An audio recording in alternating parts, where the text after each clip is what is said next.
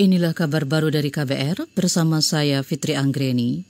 Direktur Pengupahan Kementerian Ketenagakerjaan Dinar Titus Jogas Witani menegaskan, pengusaha wajib memberikan tunjangan hari raya THR bagi pekerjanya.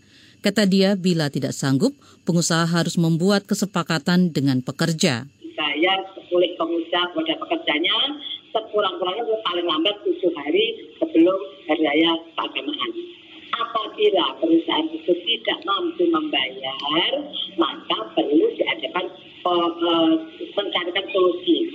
Solusi itu dengan mengajukan uh, kesepakatan. Direktur Pengupahan Kementerian Ketenagakerjaan Dinar Titus Jogas Witani mengatakan, apabila pengusaha mengaku tidak mampu, maka dia harus membuat pernyataan dan dilaporkan kepada Dinas Ketenagakerjaan. Kementerian Ketenagakerjaan menyiapkan sanksi kepada pengusaha atau perusahaan yang tidak dapat memenuhi kewajiban pemberian THR kepada pekerja hingga akhir tahun.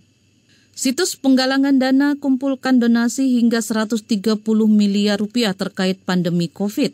Petinggi kitabisa.com Al-Fatih Timur mengungkapkan saat ini terdapat jutaan donatur.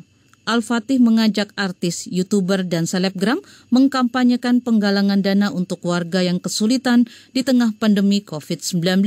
Nah, itu memang digalang oleh uh, ribuan penggalang. Jadi mereka yang memasukkan ke kita bisa lalu menggalang ke publik. Beberapa contohnya yang mungkin publik juga sempat lihat adalah surveinya itu selebgram gitu ya yang hari pertama dia posting dia Instagram aja IG stories itu bisa mengumpulkan 1,2 miliar dalam satu malam. Kemudian ada Atta Halilintar, Raffi Ahmad, Petinggi kitabisa.com Al-Fatih Timur mengatakan donatur dapat memilih ke mana donasi mereka akan disalurkan.